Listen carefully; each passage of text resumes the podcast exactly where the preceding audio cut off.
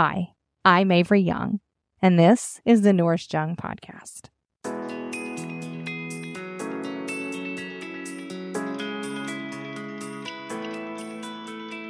From the subway train to the soccer field, everywhere I go, people have a story to tell me about their experience feeding and caring for their new baby. And so I decided it was time to amplify those voices so we can all know what's real and what's possible and make those who are beginning their parenting journey feel a little less alone. So today I'm going to be talking with Acree as she shares her struggles and journey navigating being a parent of two and with a newly mobile baby. Hi, Acree. Welcome to the Nourished Young podcast. Hi, Avery. Thanks for having me. I'm so glad you're here. Why don't you start by just telling everybody a little bit about yourself and your your babies? Yeah.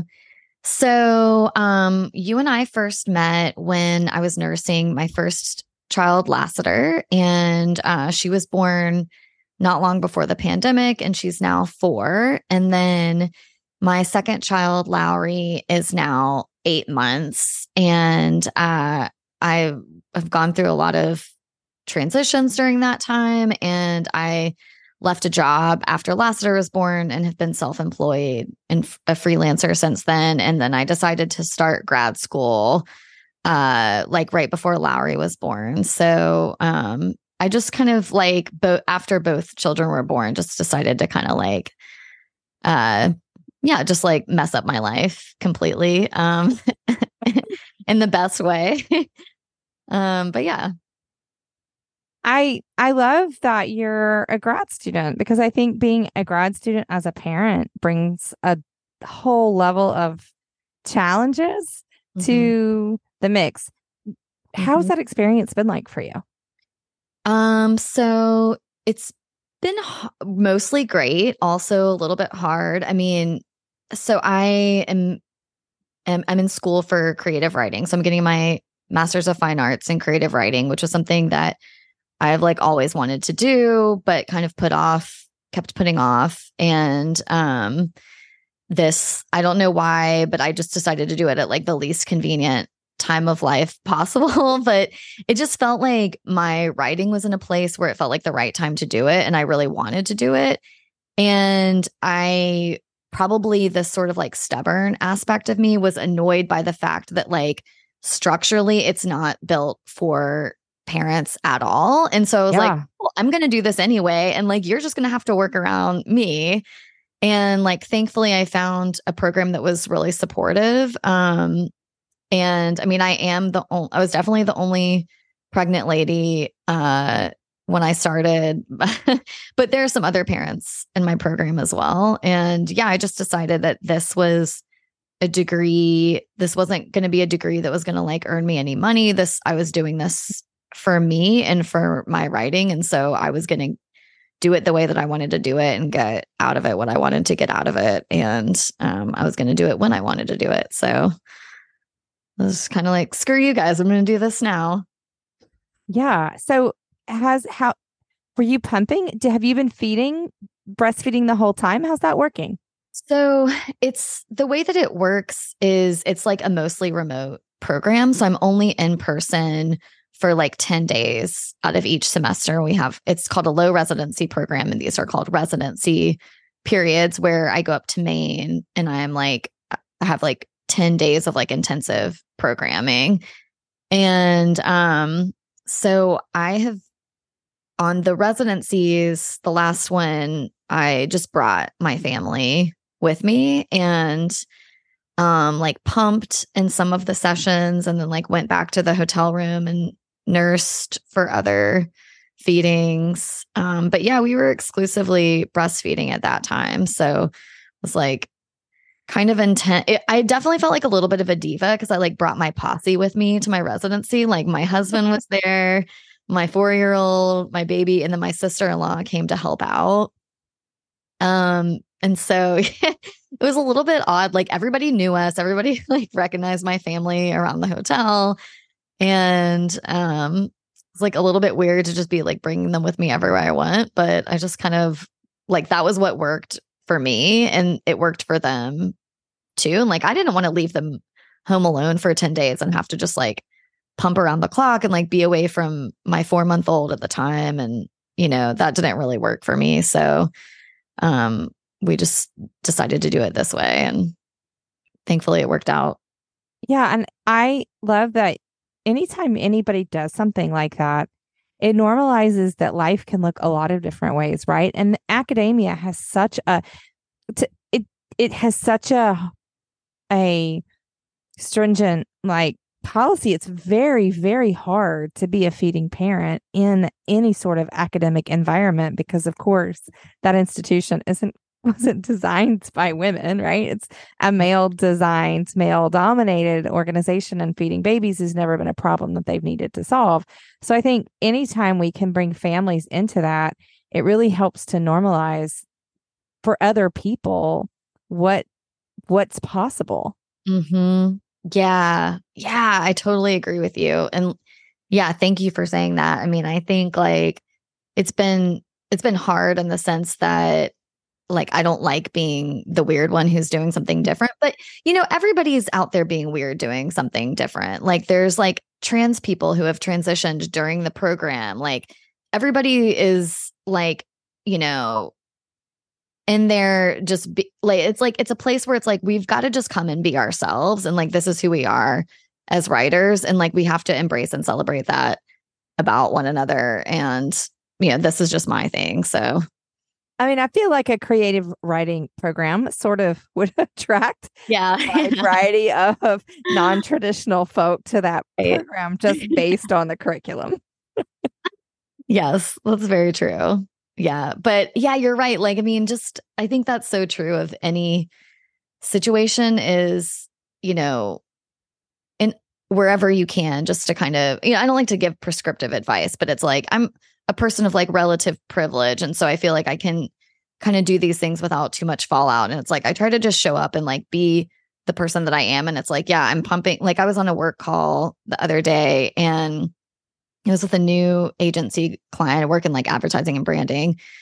And um, I was pumping. There were like five people on the call, and the creative director was like, "What's that weird noise?" And I was just like, "Oh, that's me. I'm pumping breast milk. Sorry, I'll go on mute." and it was just like, somebody i told another mom about that and she was like oh, she was like oh my gosh. And i was like yeah. I was like i wasn't even embarrassed. Like honestly like he probably should have been embarrassed because like he was the one that embarrassed himself. Like i did not embarrass myself in that situation you know?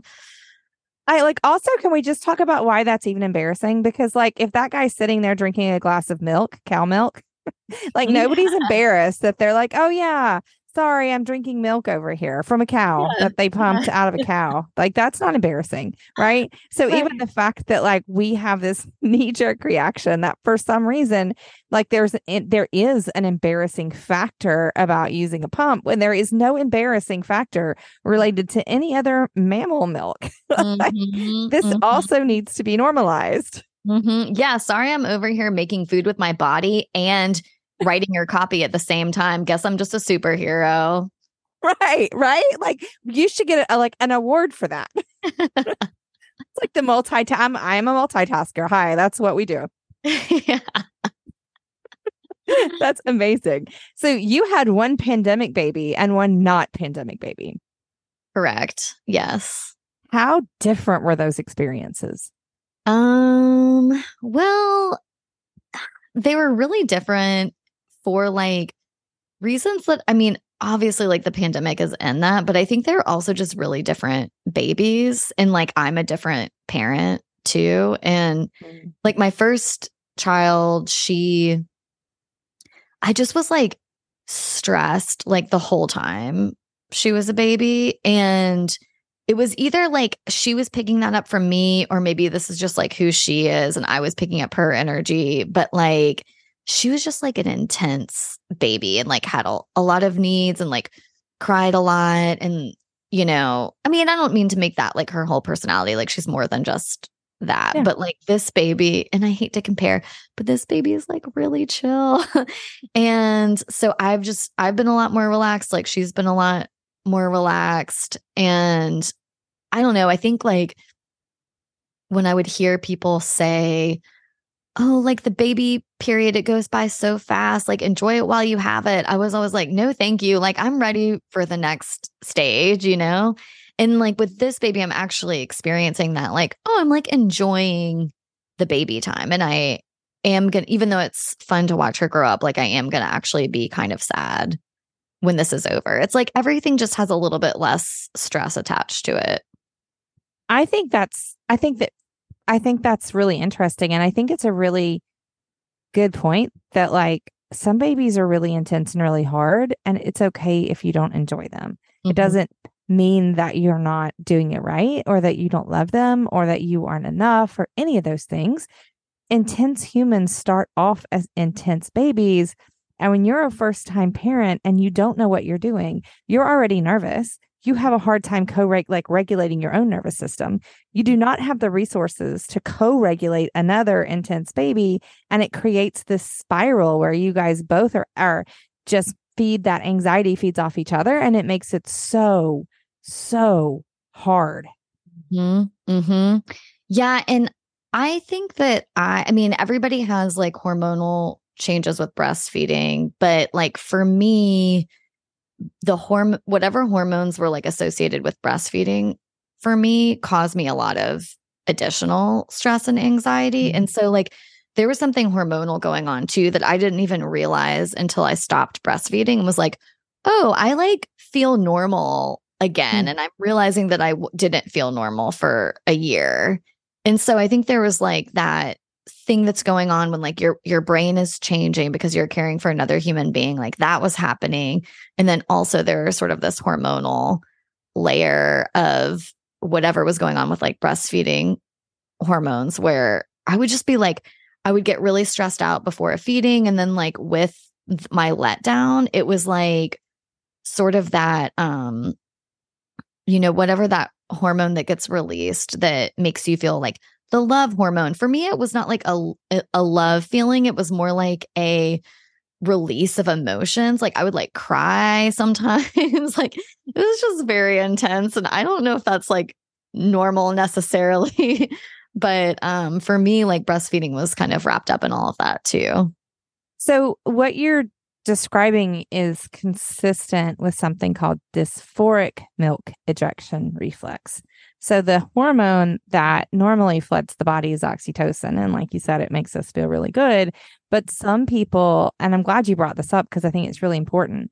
Some people don't, they feel the opposite. That release of hormones, instead of making you feel good, can make you feel really sad, or it can make you feel really nauseous, or it can make you feel like itchy or have other like very significant sensations that are opposite of what we're told. And not only does that feel bad, then we're doing it when we're feeding. And then, like, we think it's us when it's really just our body's um, inappropriate response to that reflex. Hmm. Hmm. Yeah, I th- I remember like googling. I remember being like, "This is weird," right? And googling like you know, sad when breastfeeding or whatever it was, and seeing that and being like, I think I have that thing, whatever that is.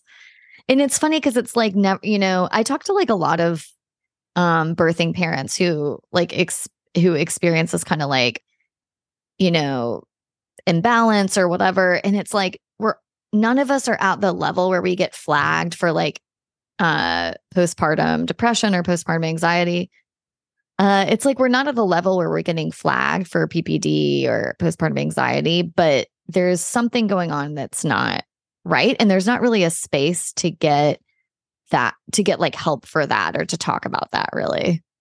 Yeah, I, absolutely not. I, and I think like, as you said, the other part of that that makes it really hard is that postpartum depression, anxiety, even if it's not clinically diagnosable, all of that is sort of a slow simmer to like a boil, right? And you don't if you're if you're in a slow simmer that gradually heats up, your body normalizes that heat pattern and you don't ever realize that you're not okay until you're not okay. There's not any stop like checks along the way for us to be able to check in to say like okay but am i really okay? Because i forgot what really okay felt like because this is how i feel and this is how i've been feeling for so long that we stop become we stop being able to be a reliable predictor of our internal temperature. Mm-hmm.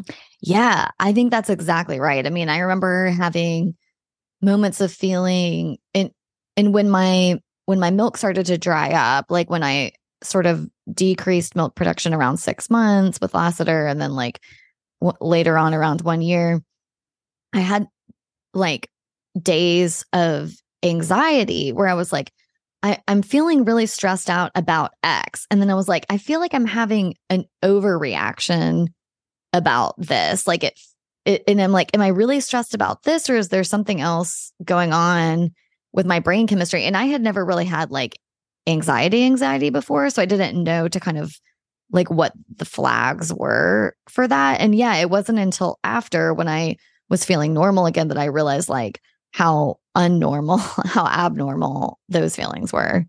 Yeah. I think that's such a common such a common story. We just it like and there's not a good way to we don't have a systemic way in place to screen for that. Did you have the same ex- emotions with feeding um with Lowry or was it different the second time around?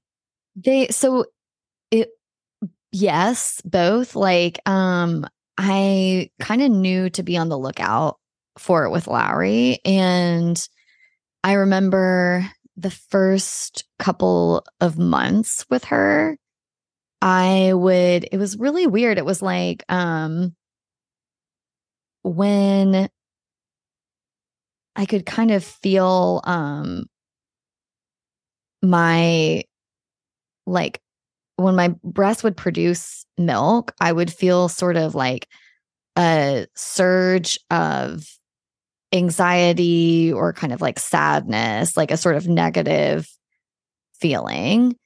And it would, it would, but it was very passing. It would last for maybe like 30 seconds or something. And then it would go away. And I would be like, where did like that was weird. Where did that come from? You know? And I just started to notice it was like every three hours, sort of every like feeding cycle, like a little while before she was supposed to eat, I would sort of have this feeling. And I just, I kind of w- just knew like, oh, I'm just having like one of those like hormonal surges again or something, you know?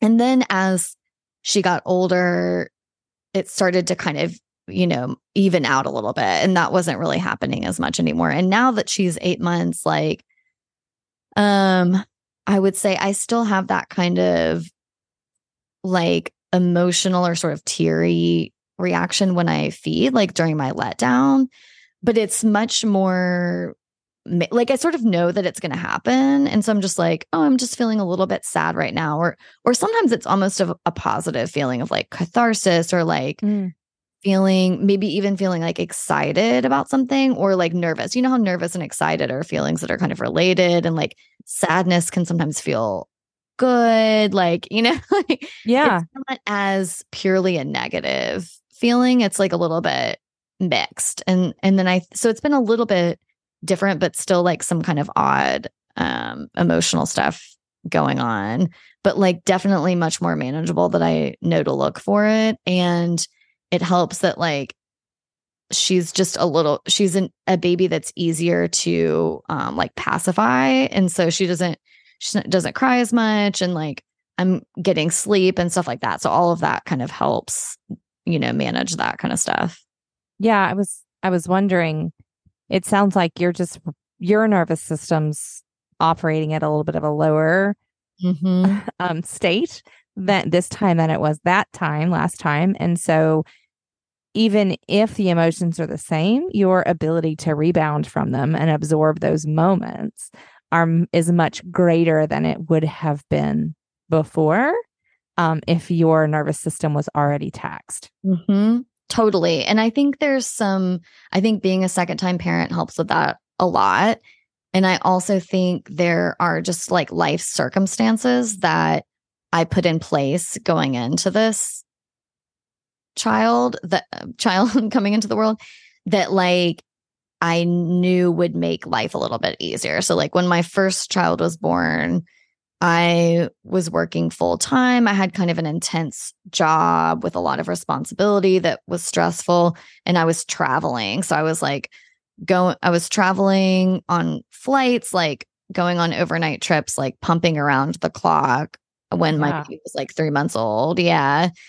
And then, um, so when Lowry was born, I I was just like, I'm going to put some things in place that are going to like make my life a little bit easier. So, um, we like got a part time nanny to come help out when she was like six weeks. So instead of putting the burden on myself of like, oh, because I, I kind of felt like, oh, well, I should have to like watch her for the first three months. And I was like, well, if that makes me miserable, and if we can like set aside some money to have some help, like I would like to get help. And so um we were able to do that, which is like a very um feel very like lucky and fortunate that we were able to have some support.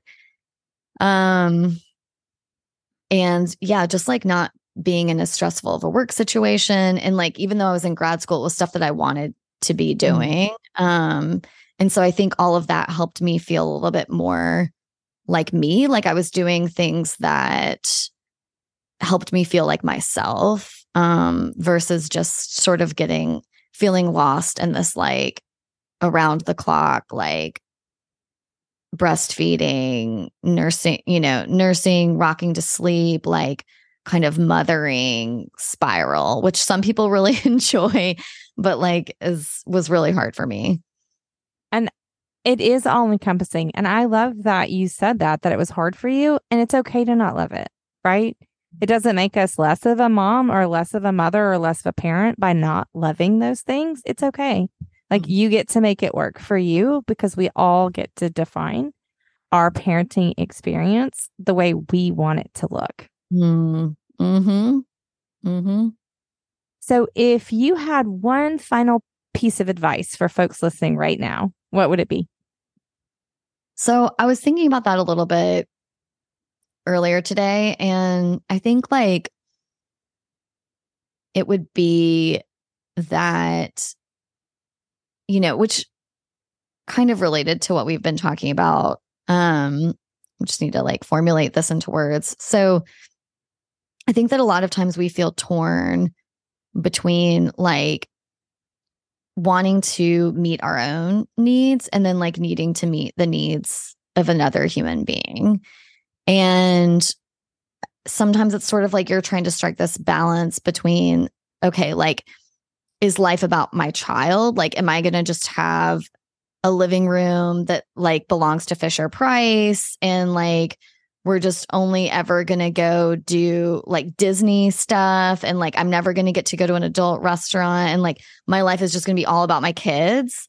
Or am I going to have this life where I'm like, traveling and like eating sushi and bringing the kid to like nine o'clock dinners and like it's going to be their world revolves around me like is this my world revolve around them or does their world revolve around me and i think like a way that as a family we've been trying to do things that has been working for us is to like just to treat every member in the family equally. And like they're a kid they're another member of the family. Like they they get a choice they get a, a say but like it's not it's not all about them and it's not all about us either. Like we can you know kind of all be equal people going into this. And so like um trying to kind of create that boundary of like meeting my child's needs is really important but like meeting my needs is important too and those are those are equal. Like my needs are not more important than their needs but also like their needs are not more important than my needs and like let's look for ways that that both can be met and that we can both um both help meet each other's needs and and create you know if we need to sacrifice like make sacrifices but it's not all on one side. So i think that that we're often given a narrative that we have to be a martyr as a parent like mothers have to be a martyr and that and that's sort of the traditional viewpoint of what motherhood looks like, right? Is that you sacrifice everything. And I think that every mother would sacrifice everything if they had to. But mm-hmm. what if we don't have to? right? I think that's your point is that it doesn't mean that you have to sacrifice everything. And that actually doesn't really teach our children what healthy boundaries look like. Healthy boundaries looks like everybody's boundaries are important and we all get to have boundaries for our bodies and our needs and that's really important too. Mm-hmm. Mm-hmm. Yeah, and like what if there are people who can meet my child's needs beyond just me because I can't as one person, I can't meet all of their needs all the time. So like you know, there's another parent in our family who needs to help meet their needs too. There are grandparents and extended family family members who would love to come spend time with them and help feed their needs. There are paid childcare workers. I think we can demand more of like our state and our country to meet the needs of children. Like I think that they ought to and like we can stand up for that too. Like it doesn't have to all, always be on us all the time. Yeah, I love that. Well, thank you so much for sharing your story and your experience with everyone listening today. Thanks, Avery. it was great to talk to you. Thanks so much for having me. And I also want to thank everyone who's listening, and I hope you'll tune back in next week. Do you have a story to tell? If your feeding experience has been transformative for you and you'd like to share it with others, then please let us know. We're always looking for new stories to let other people know what's possible. Just send your name and a short overview of your journey, or even just your words of wisdom for new parents, to stories at nourishedyoung.com. And if you need support or want to connect with other parents who understand what you're going through, then make sure you head over to nourishedyoung.com and check out the Nourished Young community so we can help support you in your journey too.